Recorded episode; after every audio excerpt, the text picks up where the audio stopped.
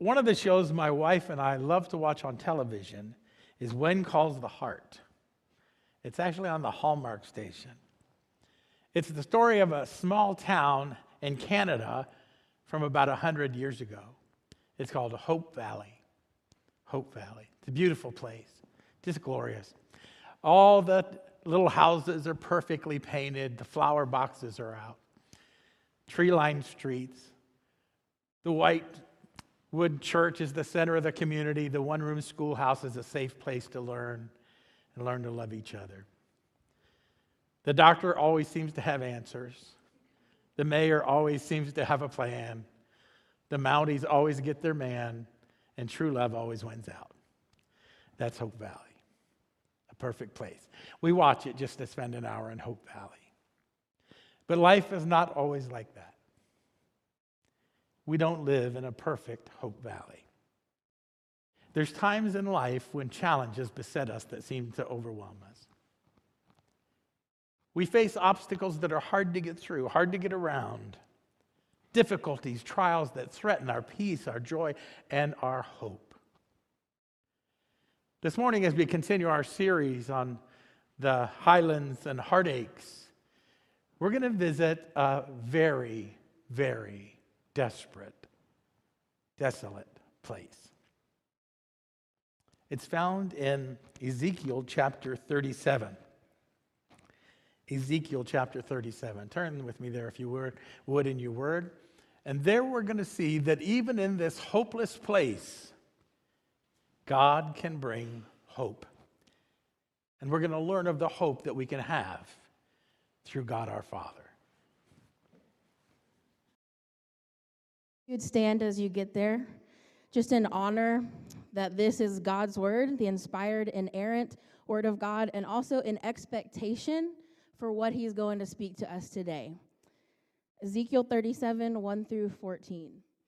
The hand of the Lord was upon me, and he brought me out by the Spirit of the Lord and set me down in the middle of the valley, and it was full of bones. He caused me to pass among them round about, and behold, there were very many of the surface of the valley, and lo, they were very dry. He said to me, Son of man, can these bones live?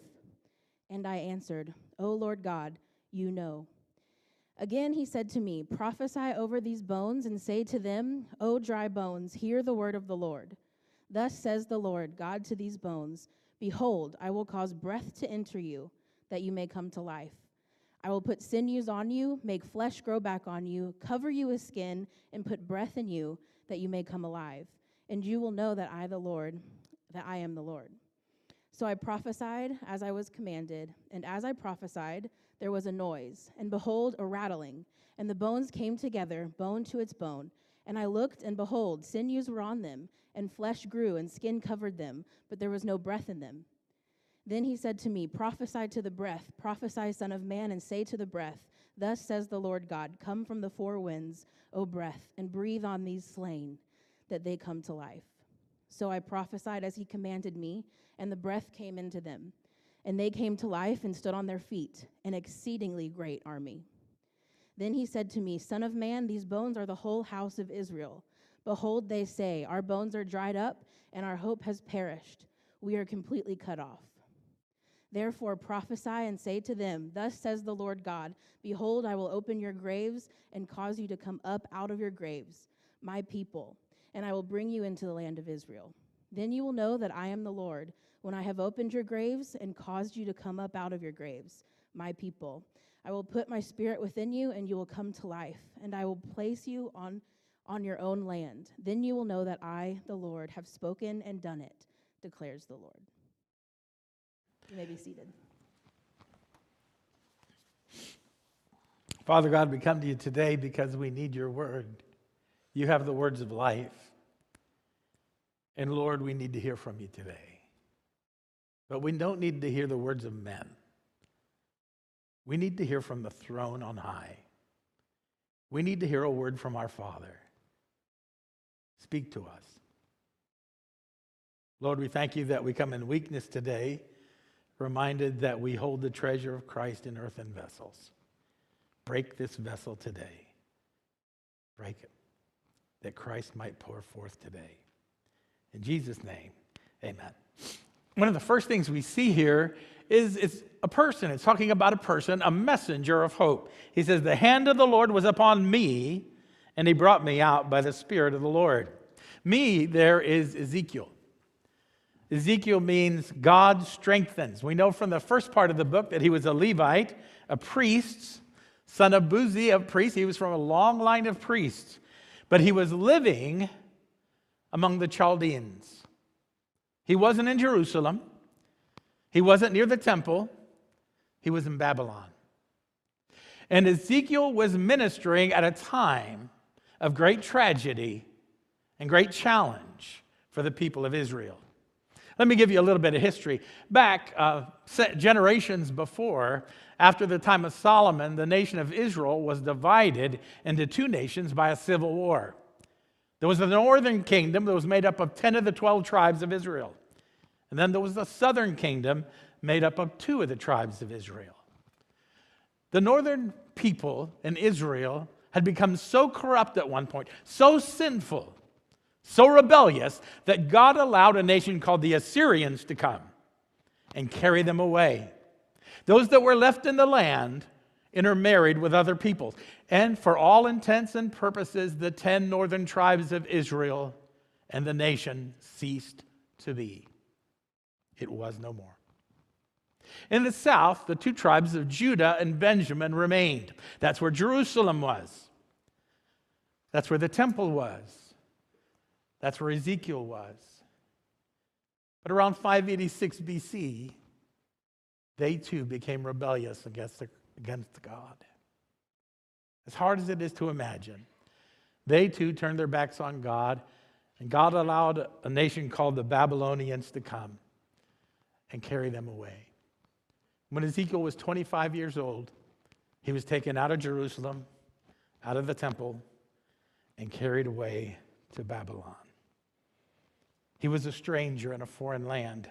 He was a priest without a temple. I can't imagine what that must have been like. But the most important thing to know about, about Ezekiel is this the hand of the Lord was upon him, and he was led by the Spirit. You know, that's, that's about the most important thing you can say about anybody in this life that they are greatly used of God. Amid all the terrible hardships that he endured with his nation, despite all the personal trials and uncertainties, he remained faithful to God. He remained usable to God. Now, there's a chapter in the book of Ezekiel that literally breaks my heart, but it tells us a lot about this man. At one point, God comes to Ezekiel and he said, Your wife is going to die. He's a young man and I don't want you to mourn outwardly. Now that's asking a lot. Your wife is going to, in one day, his wife died. And he obeyed God and not, did not mourn outwardly. He was faithful to God because God wanted to present to the people the ominous threat of judgment that was to come. And yet, Ezekiel was faithful to God. I don't know about you, but that tells me a lot about this man. What faith. What faith. Amen. God used him. He was his chosen vessel to bring a message of hope into a seemingly hopeless situation. Amen. If we want to bring a message of hope, God has to be able to use us. We have to look beyond our own hurts and needs and wants and comforts to look to God, to be usable in His hand, to bring a message of hope to those who need it. That's the way it's always been. At one point of great persecution in the church, the old, old disciple John had been exiled to an island of Patmos. And there he was on the island. The Bible says he was in the Spirit on the Lord's day. And God gave him a vision a vision of Christ, a vision of hope for the church. And he gave that mes- message to us, and we still have it today. This world needs messengers of hope. But if we're going to be a messenger of hope, we have got to submit our life to the Lord and look beyond ourselves and our own selfishness to God so that we can be used of Him. Amen. Amen. Well, he talks about the source of hope here. Ezekiel writes, and set me down in the middle of the valley, and it was full of bones. God took Ezekiel in the spirit to a desolate place, a valley filled with bones. By the way, in Ezekiel's day, you could have seen places like this. Some of the great battlefields of the time, what they would do was they would leave the vanquished on the battlefield, strip them of their armor and all of their valuables, and leave their bodies lying in the field. It was a sign of contempt because they believed un- unburied bodies were accursed of the gods. And there were places you could go at that time and see where these battlefields were, and they were strewn with bones, and may have, may have been for decades or even generations, but this is something more than that. God takes Ezekiel to a place that is absolutely filled with bones, a lifeless place, a place of despair a place that looked God forsaken, a place of hopelessness. In verse 11, in our text, we read that the people said, the whole, this represented the whole house of Israel. Those bones in that valley represented the nation of God's people. The northern nation was gone, the southern nation was gone. It looked like there was no future. Everything was hopeless.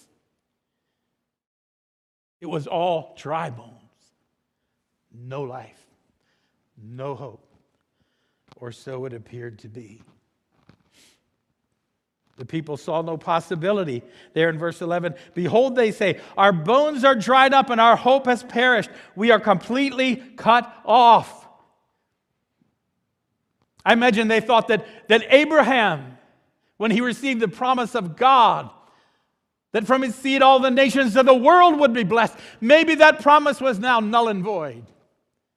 When God said that he was going to raise up a ruler and place him on the throne of David to rule forever, perhaps they thought they'd gone too far. And God had set it aside. It looked hopeless. After that, after bringing Ezekiel to the valley, Ezekiel writes, He caused me to pass among them round about. And behold, there were very many on the surface of the valley, and lo, they were very dry. God had him go around the valley. Hard for a priest because the priest couldn't even touch a dead body. I can't imagine what was going through his heart and his mind in this place of desolation. But he surveyed the whole place because God wanted to give him a message. God was telling Ezekiel, You need to understand that in these bones there is no life. There is no hope in these bones. There is nothing in these bones that will bring renewal in and of themselves. These bones are dead. And if they're ever going to come back to life, it's not going to be because of anything that they did. Something is going to have to happen to them. This is a dead place. These bones were not going to bring themselves back to life. When I was a boy living in Illinois, we used to go to Chicago, see the Cubs play, and also we'd go to the museum sometimes and one of the museums I loved to go to had a dinosaur exhibit. I loved that dinosaur exhibit. You've seen them. There's a platform, and then there's these fossilized bones strung together with wire to make uh, it look like that animal was there, at least in a skeletal structure. But I can tell you this, even as a young boy, as I looked up at those dinosaur bones, I never thought, wow, maybe they will step off the platform. That's foolishness. And it never happened. There was no life in those bones. Apart from God, everything in this world is just dry bones. There's no life in them.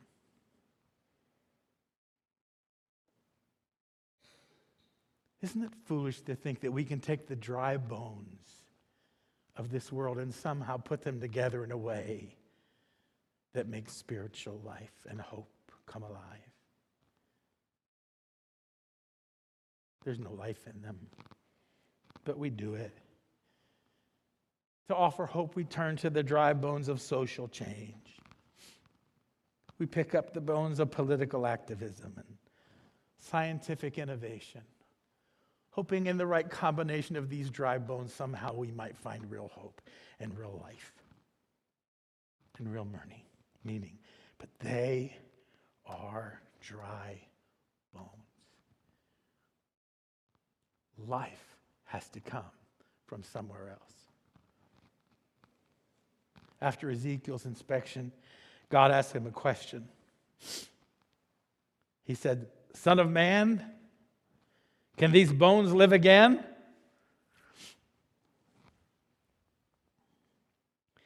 And Ezekiel makes one of the greatest statements of faith in the Old Testament.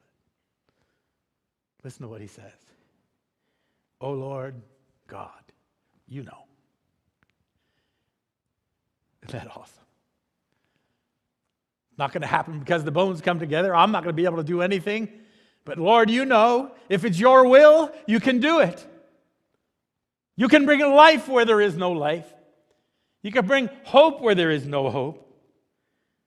God had given Ezekiel the grace to understand that even in a hopeless situation, the God of heaven can move and work in ways we cannot possibly imagine. Our God is alive, and there is nothing impossible with him, not even in a valley of dry bones such as this. The same God who breathed life into Adam can breathe life into any dead soul through faith in Christ. You know, last, well, actually, early this morning, I was lying in bed, it was dark. And I was thinking about Job. Greatly admired Job. I kind of tried to put myself in his place. You remember the story how he lost everything, all his worldly possessions, probably accumulated over a lifetime. And just in an instant, they were gone. That's a hard thing. But then I remembered that he lost all of his children in a tragedy. And I tried to imagine the grief that he must have been going through, grieving all of his children lost. I tried to picture the suffering he was going through, sitting on an ash heap, his whole body covered with boils. And the only respite he could find from the pain was to take potsherds and to be scraping the crust from the boils of his body constant pain.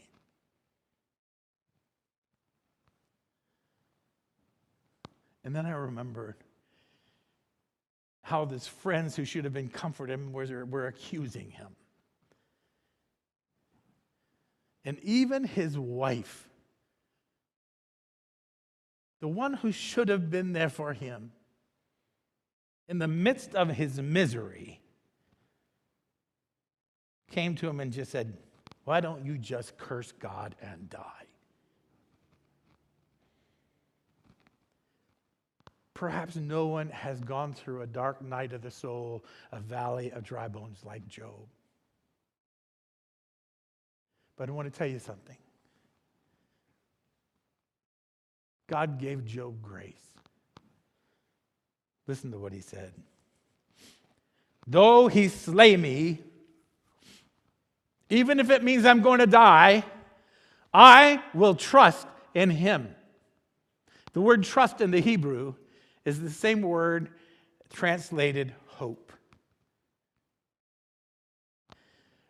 I don't know what you're going through today. But I know this there is hope in God.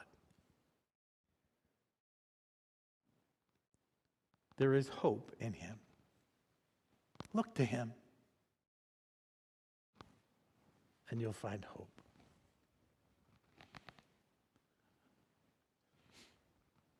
God brings life and hope to a valley of dry bones.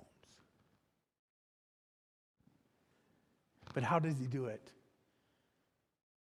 I read through this a couple times and I was kind of amazed at God's methodology here. How is God bringing life to this valley of dry bones, representing the nation of Israel? Let me read it again. And again he said to me, Prophesy over these bones and say to them, O dry bones, here's the word of the, hear the word of the Lord. Thus says the Lord God to these bones Behold, I will cause breath to enter you, that you may come to life. I will put sinews on you, make flesh to come back on you, cover you with skin, and put breath in you, that you may come alive, and you will know that I am the Lord. God responds to Ezekiel's faith by saying this Go and preach. To prophesy is to present the word of the Lord in the power of the Holy Spirit. It's to be able to say from your heart, Thus says the Lord, and know you are talking for God. Here's how God planned to bring life to the valley of dry bones present the word of the Lord, speak the word of God. That's amazing to me. Preaching to dead people? Does it even make sense? And yet, that's exactly how God ordained that it should be done. The word of the Lord is so underestimated in the church today.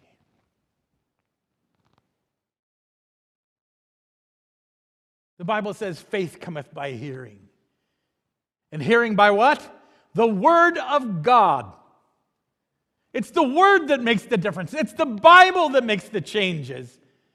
It's the holy word of God. If we want to see life where there was dryness and death and hopelessness, we preach the word of the living God. And God uses it to bring life. And no social program will do that.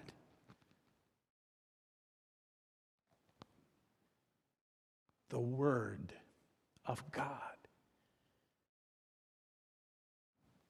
Listen to what Charles Spurgeon wrote. God has ordained that by it he might save those who believe. Preaching is the blast of the ram's horn ordained to level Jericho and the sound of the silver trumpet appointed to usher in the Jubilee. It is God's chariot of fire for bearing souls to heaven and his two edged sword to smite the hordes of hell. His ordained servants are warriors and builders, and the word serves them both as spear and trowel. Preach then from morning until night, and every time and on all occasions, the unsearchable riches of Christ. The word of God does not return void. It accomplishes the purpose for which God sends it. Amen. There's something we need to notice here in these verses. A couple of times Ezekiel says that he prophesies as he was commanded. He actually repeats exactly what God told him to say. He didn't add anything to it, he didn't take anything away from it. He just preached the word. There's a great need today as we look at hopeless situations to just present the word. You know, my opinion about something may be entertaining, but there's no life in it. None. We can use technology, and I'm so glad y'all are watching on, tele, on your television or on your device today. We're so glad you're with us. But technology, in and of itself, is – is only a vehicle for the Word of God. The Word of God is what makes the change, and only the Word. Spurgeon was once asked to preach to over 23,000 people in the Crystal Cathedral, Crystal Palace in London. They'd been planning it for months and months and months and months. A couple days before the event, he was asked to come and get a sound check, check the acoustics in the place. So we walked up to this large platform, this huge place, and just to test the acoustics, he just said a verse Behold the Lamb of God who takes away the sins of the world. Listened, said it again. Behold the Lamb of God who takes away the sins of the world. Satisfied that the acoustics were right, he left, but what he didn't know were there were some workers up in among the seats. And before the day was over, having heard the word of God, one of those men knelt down and received Jesus Christ as their Savior. That is the power of the word. The power wasn't in the beautiful Crystal Palace or the plans and programs they were making. It is the word of the living God. Amen. The word brings hope. Let us offer the word of God and trust it. So important. By the way, when he proclaimed the word of the Lord, even before he was finished, God was already working. While he was obeying and presenting the word of God, there was a rattling and there was a noise. I would have loved to have seen that. And the bones were starting to come together already. And then the sinews, and then the muscle, the word. That's what the word of God does. It brings life and hope. Amen. Well, Ezekiel watched all this. He watched these bones coming together, bodies being remade. I imagine there were thousands out in that valley standing now. But then he noticed something. There was no breath in them no life. In Hebrew, the word for breath is the same word as the word for spirit. They had no spiritual life in them. Text says, Then he said to me, Prophesy to the breath. Prophesy, Son of Man, and say to the, the breath, Thus says the Lord God, Come from the four winds, O breath, and br- breathe on these slain that they come to life. So I prophesied as he commanded me. And the breath came into them, and they stood on their feet, an exceedingly great army. Amen. Until the breath of life was in them, until the Spirit of God was within them, they were just flesh and bone, but there was no spiritual life in them. And many have likened this to much of the church today. A church that looks like a church, but there's no power within it. Sermons that change no lives, teachings that help no one grow, works done to be seen rather than to build the kingdom, little spiritual fruit, no life. There's two reasons for that. One is that a professing Christian may not actually be saved.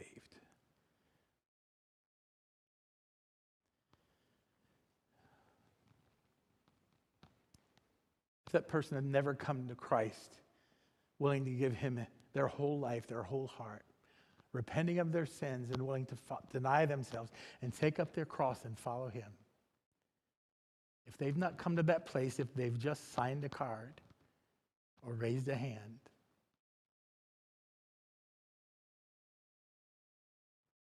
they need to ask themselves whether they be of the faith. When a believer receives Jesus Christ as their Lord and Savior, they receive the Holy Spirit, and they receive all of the Holy Spirit there is to have. He's within them. Amen? That takes place. So, one of the reasons for a lifeless professor of Christ is they don't know him. But there's a second reason. The second reason is they're not committed to him. See, when a person truly is saved, they receive all of the Holy Spirit there is to have. They'll never receive more of the Holy Spirit. He's a person that lives within them.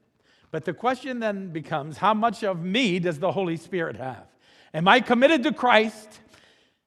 Am I controlled by His Holy Spirit? When our lives are submitted, then there is spiritual life.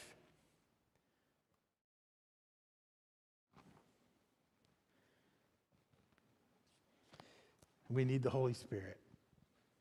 Jesus, remember, warned the disciples to tarry in Jerusalem until they'd receive the promise that was to come, the Holy Spirit. Because he knew without the Spirit, you're not going to have a church. And so they waited. He said, and the Lord also said, and you will receive power when the Holy Spirit has come upon you, and you shall be my witnesses both in Jerusalem and in all Judea and Samaria, and even to the remotest part of the earth. If we're going to be messengers of hope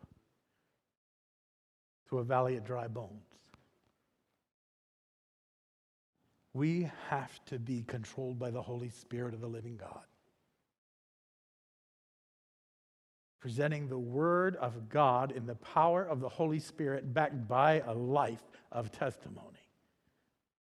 That's hope. There is no hope in a dead church. There is no hope in a useless life. There is hope when we live for Christ, when we live for Him. What a blessing we have, amen.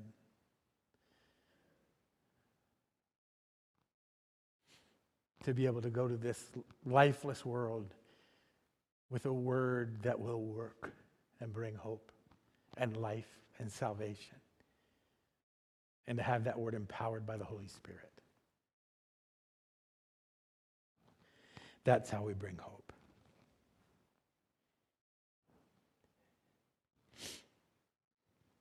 The verses we read this morning end with a promise. Therefore, prophesy and say to them, Thus says the Lord God Behold, I will open your graves and cause you to come out of your graves, my people. I will put my spirit within you, and you will come to life and I will place you on your land. Then you will know that I, the Lord, have spoken and done it, declares the Lord. He made a promise. He said, This valley of dry bones will live again. The nation of Israel will be reborn. Can I share something with you? In 1948, something happened that has never happened before or since in history a nation that had been dead, non existent for hundreds and hundreds of years, was born again. The nation of Israel was regathered.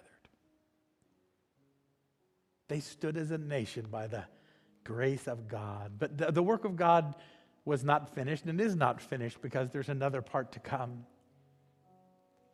In Ezekiel chapter 38 and 39, other places in Jeremiah and others, it says there's coming a day after Jesus Christ returns when he's going to put his spirit within his people. Hallelujah. They will live again as a nation, alive again. And I want to tell you this morning, briefly, what God did for the nation of Israel, he can do for you. If you've never come to Christ as your Savior, The Bible says we're dead in trespasses and sins. There's no life in us, no spiritual life at all, and nothing we can do about it. But the Bible also says that although we're sinners, Jesus died on the cross for our sins. And all those who place their faith in Jesus Christ can be saved. New life, resurrection life. Amen. Do you need that today? In just a minute, I'm going to ask you to do something. We'll practice social distancing and be safe. But I'm going to ask you to come forward and take me by the hand or just stand with me if you need to give your heart to Jesus Christ. I would love to pray with you today. Are you ready to take that dead life, that dead heart, and let Jesus bring it to life? I pray. Maybe you're a Christian here today. And although you know Christ and He's in your heart, your life right now looks like dry bones. There's no fruit, there's no power. But you want your heart to be right so you can be used of God and you want to rededicate your life today. Would you come? Make this your altar. Renew your life rededicate your heart to Christ.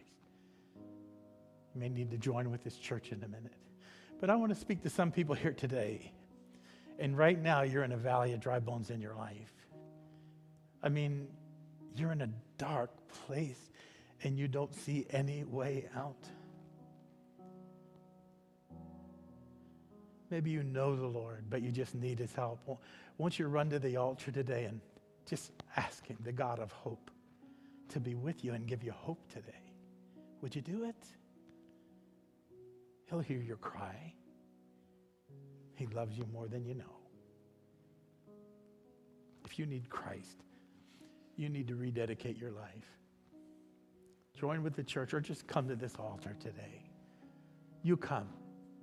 We're going to stand and sing. Stand with me as we sing.